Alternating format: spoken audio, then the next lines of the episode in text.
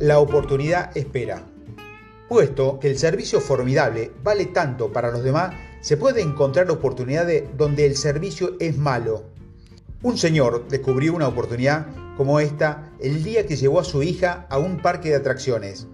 Se desilusionó porque los juegos eran vulgares y de mal aspecto y los empleados eran groseros y poco amistosos. Se dio cuenta que había la necesidad de un mejor parque de atracciones para la familia, uno que proporcionara niveles más altos de servicio y de calidad. Los inversionistas potenciales no comprendieron su visión, pero por fin el soñador encontró respaldo financiero y construyó su parque. Aún después de que las puertas se abrieran, siguió refinando las cosas, buscando su visión de la experiencia perfecta para el cliente. Un cambio sutil hizo que los clientes se llamaran invitados y que los empleados se, llamaran miembros del personal.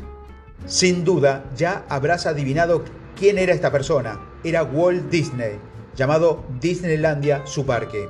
Disney World de Florida se ha convertido en el destino turístico número uno en el mundo. Toda esta prosperidad proviene de la mala experiencia que tuvo una familia en un parque de atracciones. Recuerda este ejemplo. La próxima vez que recibas un mal servicio, podrás haber descubierto una oportunidad increíble.